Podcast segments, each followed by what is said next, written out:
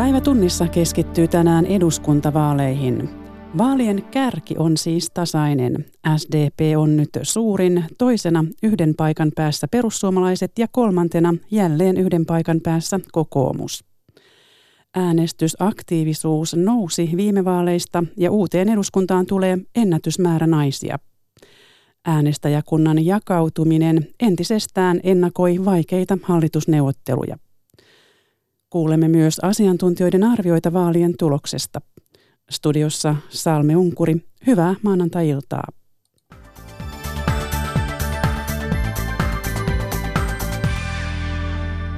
Vaalivoittaja SDPn puheenjohtaja Antti Rinne aikoo valita hallitusneuvottelijat kiirastorstaina.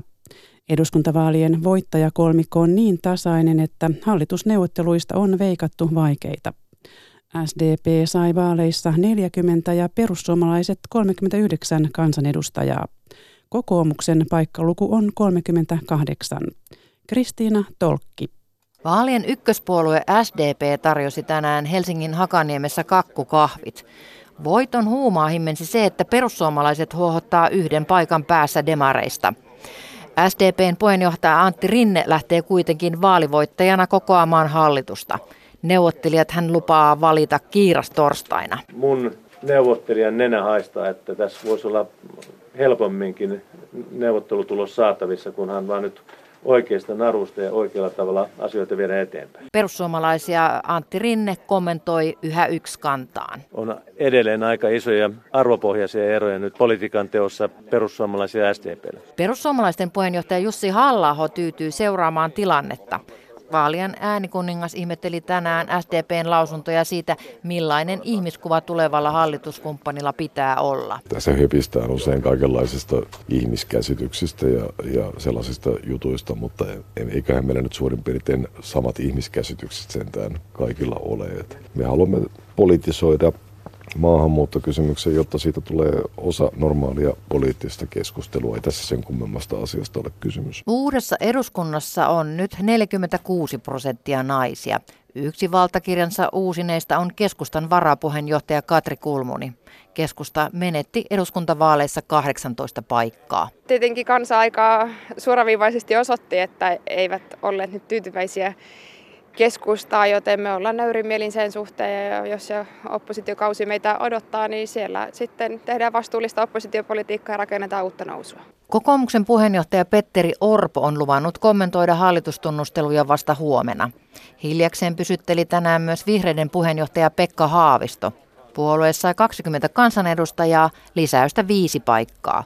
Suurin osa heistä on naisia. Suurin voittaja näyttää kuitenkin olleen demokratia. Äänestysprosentti nousi vaaleissa 72 prosenttiin. Seuraavassa politiikan toimittaja Pekka Kinnunen arvioi tilannetta. Jussi Hanhivaara haastattelee. Pekka Kinnunen, onko nyt selvää, että Antti Rinne lähtee vetämään hallitusneuvotteluja? Ainakin SDPn puheenjohtaja Antti Rinne käyttäytyy jo sillä tavalla, kun hän olisi hallitustunnustelija. Käytännössä näissä asioissa edetään vasta ensi viikolla, kun uusi eduskunta kokoontuu ja hallitustunnustelija valitaan. Kyllä nyt on aika selvää, että SDP selvisi näistä vaaleista suurimpana puolueena. Tarkistuslaskenta tuolla satakunnassa on vielä kesken, valmistuu todennäköisesti huomenna.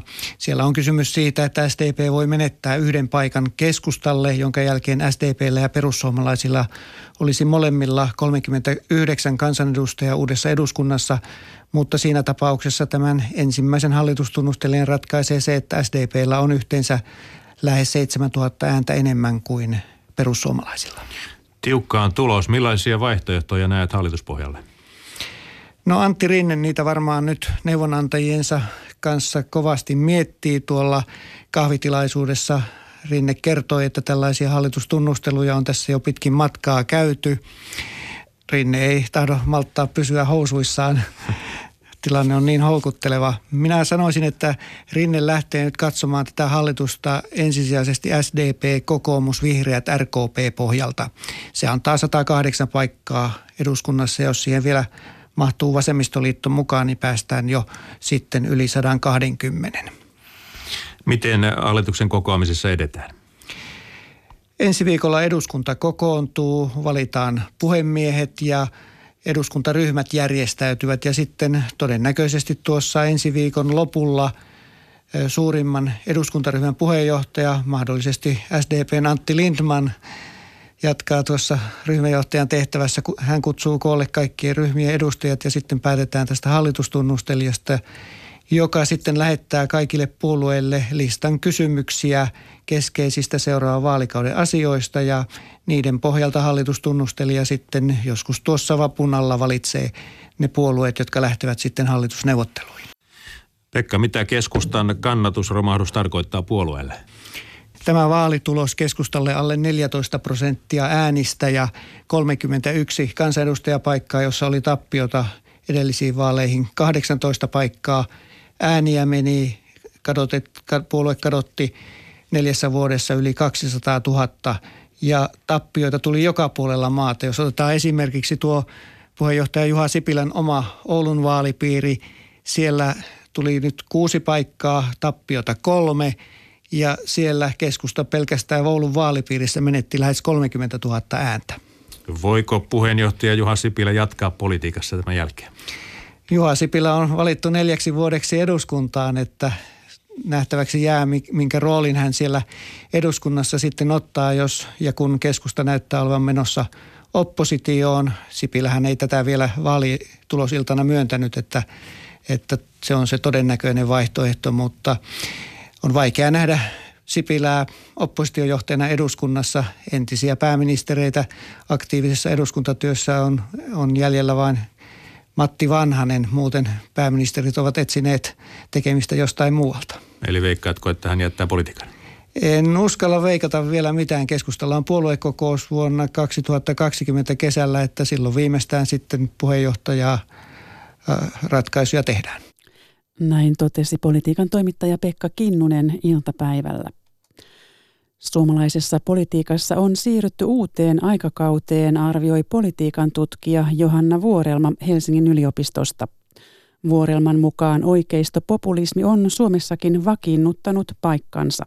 Tämä uusi aikakausi on, on sellainen eurooppalainen aikakausi, että siinä mielessä Suomi nyt seuraa sitä kehitystä, mikä muualla Euroopassa nähdään. Eli se, että meillä on paljon keskisuuria puolueita, niillä kannatus ei ole kovin korkeata – ja sellaisessa tilanteessa niin se puoluekenttähän näyttää aika erilaiselta. Että se on aika hajanainen. Siellä on ideologisesti, jos katsoo nytkin kolme kärki, niin, niin aika erityyppisiä puolueita. Ja, ja se aika, kun Euroopassa oli aina se yksi suuri puolue, joka sai suuren äänimäärän, siellä oli taustalla laaja kannatus, niin kyllä se aikakausi on nyt, nyt ohi. No, mutta mistä se johtuu, että me ollaan nyt tällaisessa hajaantuneessa aikakaudessa?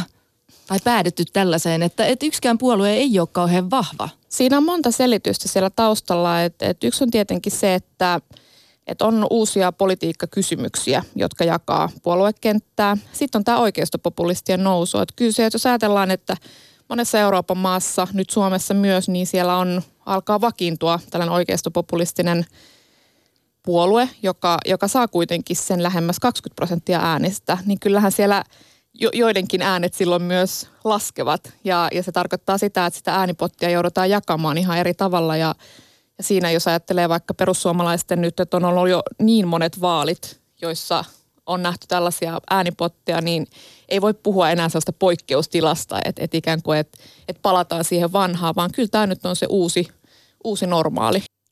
Sanoi politiikan tutkija Johanna Vuorelma. Linda Pelkonen haastatteli.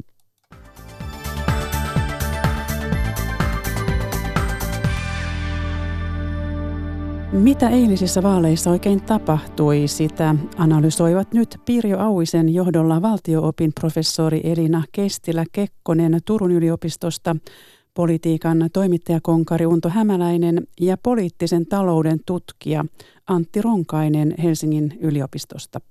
Siihen oikeastaan voi löytää kaksikin selitystä. Toisaalta siellä on sitä ihan normaalia hallitus-oppositio-vaalidynamiikkaa, jonka tosin keskusta aika lailla nyt tässä kantaa vastuun hallituspolitiikasta. Kokoomus ei siitä juuri kärsinyt, mutta käytännössä siitä, että ollaan petytty oikeasta hallituksen talouspolitiikkaan, leikkauksiin, erityisesti koulutuksessa. Vanhustenhoidon kysymykset oli olennaisia, soteprosessin kariutuminen, eli ihan, ihan sitä normaalia poliittista dynamiikkaa. Sitten toisaalta siellä on tämä yleiseurooppalainen trendi, poliittisten vedenjakajien muutos, sosiokulttuuriset kysymykset, arvokysymykset, maahanmuutto, ympäristön suojelu ovat nousseet nousseet esiin ja siellä taas huomataan, että se poliittinen tila on nyt vähintään kaksulotteinen, eli se on osapuolueista kilpailee vahvasti siellä sosioekonomisella talouspolitiikan ulottuvuudella osapuolueista operoi niin vihreät ja perussuomalaiset lähes pelkästään siellä niissä arvokysymyksissä, näissä uuden politiikan kysymyksissä. Ja, ja sitten vihreiden ja perussuomalaisen nousu, nousu selittyy sitten taas tällä toisin kuin demareitten ja ehkä osittain vasemmiston. Eli tavallaan kahdenlaisia selityksiä hakisin tähän. Unto Hämäläinen, mikä on suuri kuva? No suuri kuva on se, että meillä on oikeasti kaksi vaalivoittajaa, eli vihreät ja perussuomalaiset. Sosiaalidemokraatit on toki suurin puolue ja voitti kuusi paikkaa, mutta suhteutettuna siihen, mikä olisi ollut sosiaalidemokraattien tämä kasvun vara, odotettiin huomattavasti parempaa tulosta kuin nyt saatiin. Mm. No löydätkö sinä Unto jonkun selityksen siihen, että mihin se demareitten etumatka suli tässä ihan, ihan viime viikkoina? No, mä olin tässä samassa studiossa viime tiistaina. Me Pirjo juttelimme näistä asioista ja, ja silloin, tuota, silloin sä kovistelit mua siitä, kun mä jotenkin spekuleerasinkin edes semmoisella mahdollisuudella, että sosiaalidemokraatit ei välttämättä olisikaan suurin puolue. Niin se tausta oli, oli, on nimenomaan se, että kun seurasin aika ti- tai hyvin tiivisti tämän vaali, vaalihomman ö, viimeisiä viikkoja, niin tämä perussuomalaisten nousu, ja se oli aistittavissa ja se oli hämmästyttävää, miten siinä käytettiin sitä samaa konseptia kuin 2015. E, ja, ja hyväksi havaittua silloin, eli loppukirja. Ja toinen hämmästyttävä asia oli se, että, että tuota, muut puolueet eivät kyenneet reagoimaan siihen. Mm. Niin itse asiassa... Eli perussuomalaiset vei tätä viimeistä, viimeistä kahta viikkoa. Ja itse asiassa tuo paikkalukuhan on nyt perussuomalaisilla se sama kuin mikä perussuomalaisilla oli siinä vuoden 2011 vaalien siinä mm. ensimmäisessä jytkyssä. Kyllä. Eli, eli sekin on mielenkiintoinen havainto. Antti Ronkainen, mikä on sinun suuri kuvasi tuosta eilisillan tuloksesta? No jos katsotaan, ketkä sai eniten paikkoja, niin tosiaan sosiaalidemokraatit, vihreät ja vasemmistoliitto oli, saivat suurimmat voitot, mutta sitten jos katsotaan, että paljonko on paikkoja, niin heidän paikkansa on kuitenkin vain 76. Ja sitten tota, jos katsotaan kokoomusta ja perussuomalaisia, niin heillä on 77 paikkaa. Ja tällä alkuperäisellä Sipilä-hallituksella tai näillä hallituspuolueilla 108 paikkaa. Eli käytännössä niin kuin minkäänlaista suurta muutosta tai mitään voittoa millekään selkeälle konseptille tässä ei tullut. Niin tuosta vaaliviikoista ja tästä, niin mä luulen, että siinä kuitenkin on semmoinen asia, että perussuomalaiset on ihmisille mahdollisuus äänestää näitä, tai että se on semmoinen vaihtoehto, että ihmiset voi äänestää näitä muita puolueita vastaan. Se on se heidän vaihtoehtonsa. Esimerkiksi maahanmuutossa – ilmastopolitiikassa, Eurooppa-politiikassa ja sitten, että mihin se sosiaalidemokraattien potentiaali suli, niin oli se, että se vaihtoehto ei ollut mitenkään selkeä. Hmm. No tässä ei nyt sitten, kävin lauantaina tuossa Narinkatorilla vähän haistelemassa ilmaa ja sillä varsinkin demareiden teltalla puhuttiin paljon siitä, että, että nyt kun perussuomalaiset olivat näissä kannatusmittauksissa nousseet, että nyt olisi tällaista vaalitaktikointia, että äänestäjät, ehkä kenties vasemmistoliiton tai vihreiden, äänestäisivät demareita, mutta ei siltä näytä.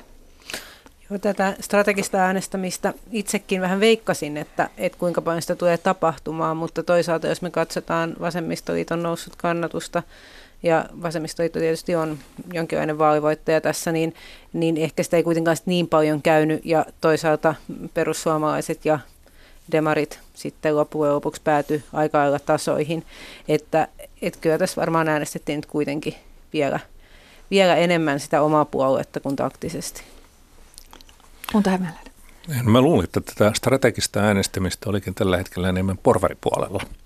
Eli keskustasta ja, ja varmaan myös kokoomuksesta sen ihan perinteisiä kannattajia, niiden kahden puolueen perinteisiä kannattajia siirtyy just tässä viimeisessä vaiheessa perussuomalaisten kannattajiksi ehkä vähän sillä hengellä, että haluttiin näpäyttää ja halu, halu, ei, ei niinkään uskuttu sinänsä perussuomalaiseen vaihtoehtoon sen kummemmin, mutta nyt nähtiin se tilanne, että nyt täytyy antaa näille kahdelle päähallituspuolueelle ja por, pääporvaripuolueelle pieni näpäytys. Ja, ja se tapahtui tällä tavalla. Noin tämän johtopäätöksellä vetänyt ihan noita vaalitilastoja äkkiä silmäiltyäni. Eli ja se, se ei ollut näpäytys suinkaan demareille? Ei, jotka, ei. ei. Mä luulen, että demarit sai, sai paljon siitä väestä, joka oli käynyt perussuomalaisia äänestämässä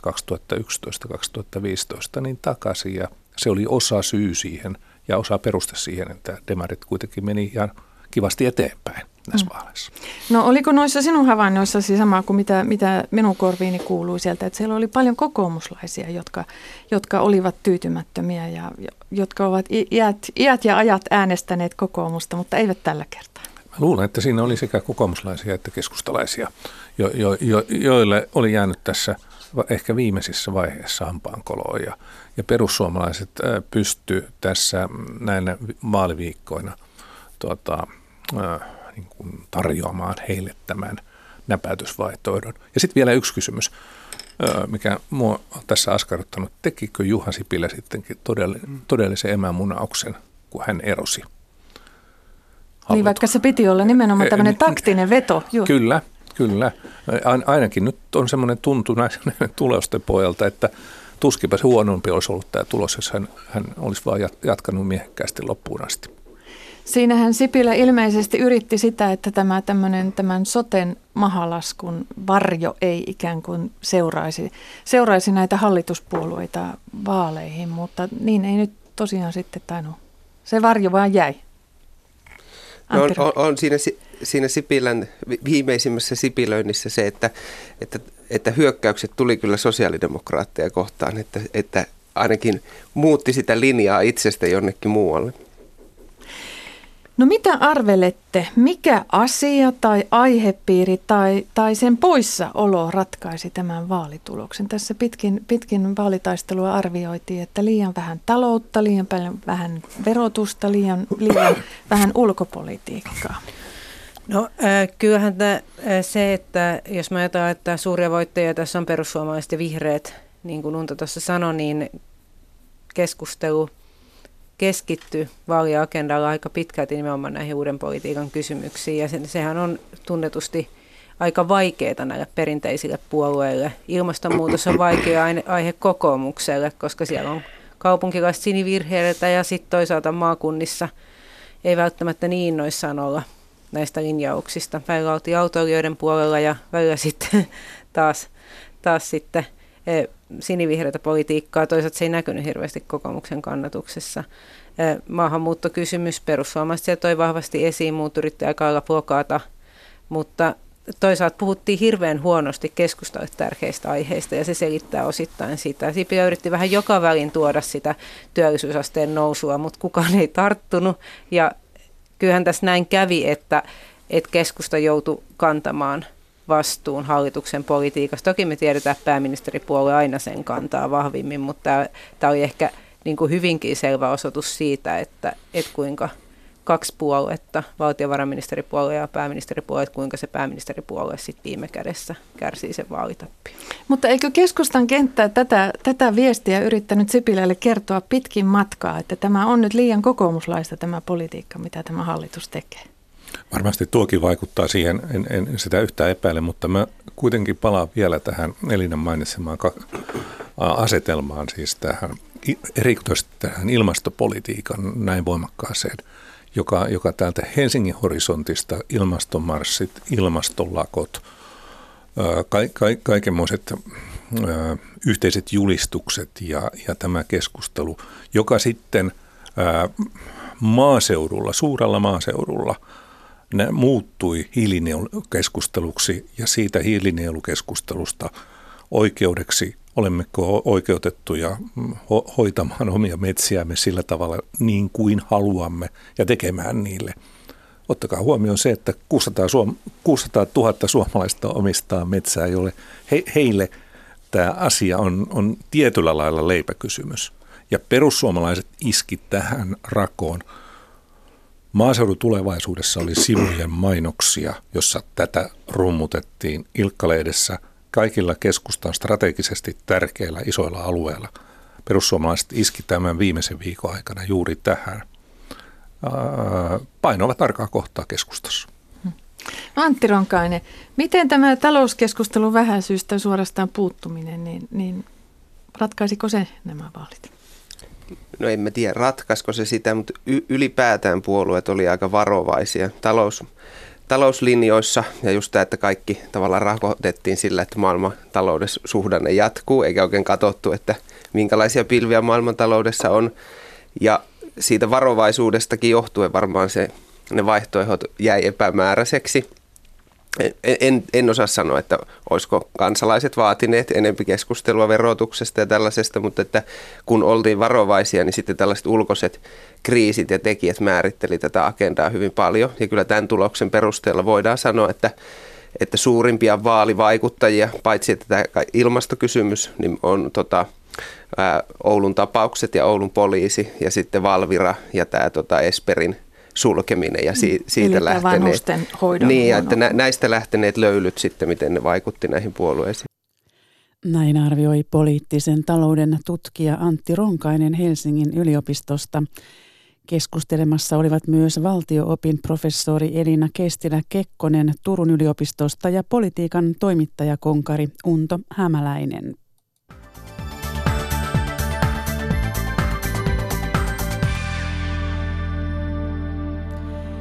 Ja jatketaan vielä vaalien teemoista, varsinkin ilmastopolitiikasta hieman uudella kokoonpanolla.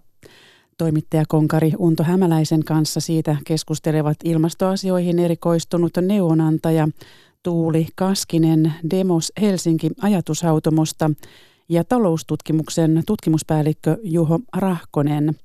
Pirjo Auinen jatkaa. Tuuli Kaskinen, tuliko näistä nyt ne ilmastovaalit, joita povattiin? No jos miettii, mitä itse ajattelin ennen joulua vielä, niin mä ajattelin, että se semmoinen voimakas ilmastokeskustelu, joka silloin jo oli näkyvissä, että se olisi ikään kuin taipunut muiden asioiden alle, mutta eihän tässä kyllä niin käynyt. Kyllä meillä on puhuttu ilmastonmuutoksesta erittäin asiantuntevasti, erittäin laajasti, ehdottomasti enemmän kuin koskaan. Kuunteli johtavia poliitikkoja, niin mä ajattelin, että ei tällaista keskustelua kyllä olisi mitenkään käyty neljä vuotta sitten ja kahdeksan vuotta sitten taisi ollut täysin mahdotonta. Eli kyllä siinä mielessä ilmastonmuutos oli näissä vaaleissa yksi hyvinkin keskeinen teema. Mutta tunnistatko tuon, mitä erityisesti nuoret sanoivat, että, että nuoret kaipaavat tämän Gretan hengessä tämmöisiä konkreettisia toimia ja poliitikot tar- tarjosivat vain tämmöistä, että selvitetään ja tutkitaan ja katsotaan. Ja. Juuri näin ja kyllähän se näkyy ennen vaaleja jo puolueita, puolueiden, tai kun arvioitiin puolueiden ilmastolinjauksia. Eli se iso kuva on puolueilla aika hyvin hallussa, puolitoista astetta kohden mennään. Mutta sitten se kysymys, että no mitkä on ne toimenpiteet, joihin nyt ryhdytään, niin se on varmaan yksi niistä asioista, kun tänä aamuna on paljon puhuttu siitä, että tulee vaikeat hallitusneuvottelut, niin kyllä tämä varmaankin on yksi niistä kokonaisuuksista, jotka siinä, siinä tuottaa hankaluuksia. Odotukset on nyt tosi suuret ja esimerkkejä maailmalta on jonkun verran Ruotsin lentoverosta alkaen, että ruvetaanko sen tapaisia asioita tekemään Suomessa vai ei. Ja siinä voi olla, että puolueet joutuu nyt aika huolellisen pohdinnan ääreen. No niin, tämä suuri kysymys. Muuttuuko Suomen ilmastopolitiikka ja jos, niin muuttuuko se tämmöiseen konkreettisempaan, tavoitteellisempaan suuntaan? No ehdottomasti Suomen ilmastopolitiikka muuttuu sekä, niin kuin sanottu, puolueet sanoivat sen ohjelmissaan, mutta sen lisäksi 70 prosenttia suomalaisista sanoi esimerkiksi ilmastobarometrissa, että he näkevät, että ilmastonmuutos on yksi kärki aiheesta seuraavan hallituksen ohjelmassa. Ää, enkä mä usko, mä ei ole mitään erityistä syytä uskoa, että näin ei olisi. Perussuomalaisten ää, viime vaiheiden nousu varmaan johtaa siihen, että nyt vielä huolellisemmin mietitään, miten se selitetään, mitkä on niitä toimia, miten kansalaiset kokevat, että no niin, tähän menikin ihan ok. Multa ei vietykään ää, niin kuin luulin, koska aika, on tässä virheellisiäkin käsityksiä tämän teeman ympärillä liittynyt. Mutta tiedetään, että 12 vuotta vuoteen 2030 tai 11 vuotta oikeastaan. Tämä hallitus käyttää siitä nyt, seuraava hallitus käyttää siitä neljä vuotta. Eli nyt on aika nopeasti tehtävä mittavia toimenpiteitä sekä Suomessa, mutta ehkä ennen kaikkea kysymys on siitä, että miten Suomi pystyy tekemään sellaisia toimenpiteitä, joilla on kansainvälistä vaikutusta. Miten saadaan kiinni niistä isoista globaaleista ilmastonmuutoksen aiheuttamista maailmanmarkkinoista, miten vaikutetaan EU-ssa. Ne on ne oikeastaan kaikkein tärkeimmät asiat. Sitten se kysymys, mitä käy lihaveron tai mitä käy lentoveron, niin ne on sitten kuitenkin vähän yksittäisiä asioita. Unto Hämäläinen, Juho Rahkonen, tässä ilmastokysymyksessä nimenomaan perussuomalaiset sitten irtautuivat tästä, että he eivät olleet esimerkiksi mukana tässä kahdeksan puolueen allekirjoittamassa julkilausumassa silloin, silloin joulun alla. Mitä, mitä tämä tarkoittaa, tämä perussuomalaisten irtautuminen? Sekö nyt näkyy näissä luvuissa sitten? Juho no, perussuomalaiset haistoivat sellaisen markkinaraon, että ikään kuin tämmöistä populistisella tasolla tavallisen ihmisen tavallista elämää puolustava puolue, autoilua, lihansyöntiä. Ikään kuin annettiin ymmärtää vaalitaktisesti, että nyt tämä ilmastonmuutoksen torjuntatoimet iskisivät tällaisiin tavallisiin työssä käyviin kunnon ihmisiin. Ja mikään muu puolue ei uskaltanut tai halunnut ottaa tällaista roolia, niin se vapautui sitten perussuomalaisille. Ja perussuomalaiset loi nahkansa uudelleen. Nyt pisti silmään, kuinka Jussi halla alkoi tulla salonkikelpoinen hahmo. Hän sai suorastaan faneja ihan eri suunnilta, mistä aikaisemmin olisi voinut kuvitella. Että hän oli, hänestä tuli niin kuin yhdessä, lyhyessä ajassa ikään kuin ei-toivotusta henkilöstä muuttui tämmöiseksi tota, niin median lemmikiksi. Mm. Ja ymmärrystä sai jopa viher vasemmiston puolelta lähes tulkoon. Unto Hämäläinen, näetkö tämän saman muutoksen, mistä Juho Rahkonen puhui? Tuota, minulla on, oli samanlainen tunnelma kuin Tuulilla, eli silloin joulukuussa, kun tämä puolueiden ilmastojulistus allekirjoitettiin, niin en silloin vielä pystynyt millään arvioimaan, kuinka merkittävä asia se näiden vaalien kannalta tuli, tulisi olemaan. Ensinnäkin juuri se, mistä Tuulikin mainitsi, eli tämä keskustelu jatkui ja jatkui vaan. Eli sehän oli itse asiassa pisin näiden vaalien yhtenäinen keskustelu, joka ei mennyt oikeastaan kertaakaan poikki. Toki muut asiat välillä, vanhukset ja, ja sotet sun muut siinä oli päällimmäisenä, mutta se ilmastokeskustelu tuli sitten uudestaan ja uudestaan. Eli vihreät ilman muuta onnistui tässä ja sitten tapahtui tämä, mihin Juho viittasi, eli perussuomalaiset hoksasivat sen, että kuinka taktisesti taitavan linkin he olivat silloin tehneet, kun tuota, olivat jättäytyneet pois. Ja käyttivät sitä härskisti hyväkseen, jos näin voi sanoa. Se on politiikassa sallittua ja perussuomalaiset teki sen aivan optimaalisella tavalla. Niin, eli heille tuli tämmöinen toinen kärki, että sen maahan, maahanmuuton rinnalle tuli tämmöinen. Joo, ja se on, se on ylipäänsä, jos puhutaan tämän tyyppisistä puolueista kuin perussuomalainen puolue, joka niin kuin kansainvälisesti rankkeerataan – sijoitetaan populististen puolueiden joukkoon, niin yleensä näyttää olevan niin, että populistinen puolue pärjää silloin hyvin, kun se pystyy puhuttelemaan sekä vanhoja kannattajia, kannattajia niin kuin nyt puhuttiin maahanmuuttoasialla, että löytää jonkun uuden ryhmän. Ja tällä kertaa se oli, mä väittäisin, vaikka tällä ei ole vielä tilastollista näyttöä, mutta mä väittäisin, että se on keskustan ja myöskin jossain päin kokoomuksen perinteiset kannattajat, jotka hätkähtivät puolueidensa ilmastovaatimuksia. Mm. Ja monissa tenteissähän syntyi semmoinen käsitys, että, että, että tässähän perussuomalaiset onkin tämmöinen niin yleispoliittinen puolue, että se ei olekaan tämmöinen pelkästään maahanmuuttavasta. Tuuli Kaskinen. Samaan aikaan hyvä huomata, että perussuomalaiset kuitenkin sai saman verran ääniä kuin sai viimeksi. Eli että tavallaan ee, vyöry ei ole ollut mikään aivan valtava muualta. Toki perussuomalaiset on käynyt paljon pienemmissä kannatusluvuissa tässä välillä, mutta puolueen sisäiset hankaluudet sen varmaankin aika hyvin selittää. Eli että on totta, että sinne on löytynyt jonkun verran uusia kannattajia, mutta samaan aikaan ee, kyllä se perus porukka on aika samantapainen kuin mikä se on ollut aikaisemmissakin vaaleissa. Ja siinä mielessä luultavasti mikä tahansa teema olisi noussut näissä vaaleissa suuremmaksi, niin perussuomalaiset olisi voinut käyttää sitä ää, vähän samaan tapaan ää, ikään kuin irrattautuakseen muiden puolueiden linjasta. Se on heidän toimintatapansa ihan niin kuin Unto tässä sanoi. Näin pohtivat tänä aamuna ilmastoasioihin erikoistunut neuvonantaja Tuuli Kaskinen Demos Helsinki ajatushautomosta – taloustutkimuksen tutkimuspäällikkö Juho Rahkonen ja politiikan toimittajakonkari Unto Hämäläinen. Keskustelua johdatteli Pirjo Auinen. Ja lopuksi vielä siitä, miten ulkomailla arvioidaan syitä Suomen vaalitulokseen ja povataan vaikeita hallitusneuvotteluja. Näin on esimerkiksi Ruotsissa. Pohjoismaiden kirjeenvaihtaja Riikka Uusukainen raportoi Tukholmasta.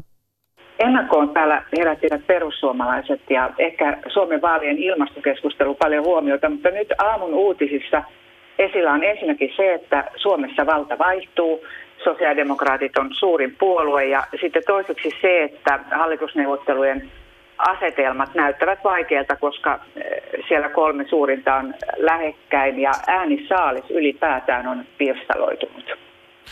Onko vaalituloksen perusteella Pohjoismaiden politiikassa paljon samankaltaisuuksia?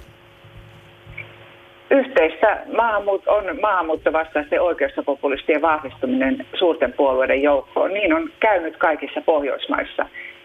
Tällä hetkellä näyttää siltä äh, myös, että valta olisi vaihtumassa Pohjolassa. Äh, sosiaalidemokraatit ovat ykköspaikalla hallituksessa Ruotsissa ja ilmeisesti pian myös Suomessa.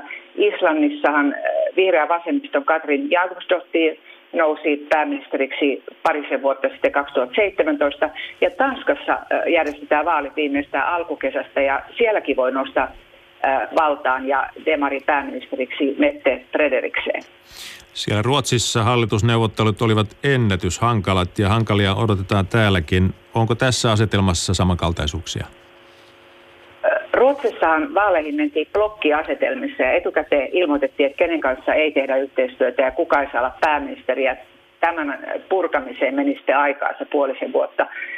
Suomessahan on pyritty enemmistöhallituksiin ja laajat hallituspohjat on tuttuja, muun muassa lamavuosina Lipposen sateenkaari laidasta laitaan. Ruotsissahan syntyi lopulta laaja yhteistyö, mutta keskiryhmät jäivät hallituksen ulkopuolelle tukipuolueeksi. Eli toisin sanoen Suomessa ei ehkä ole niin vaikeaa, kun on totuttu laajoihin hallituspohjiin, mutta sehän tietysti nähdään. Pohjoismaiden kirjeenvaihtaja Riikka Uusukaista haastatteli Jussi Hanhivaara. Päivä tunnissa jälleen huomenna tähän samaan aikaan. Kiitoksia seurasta.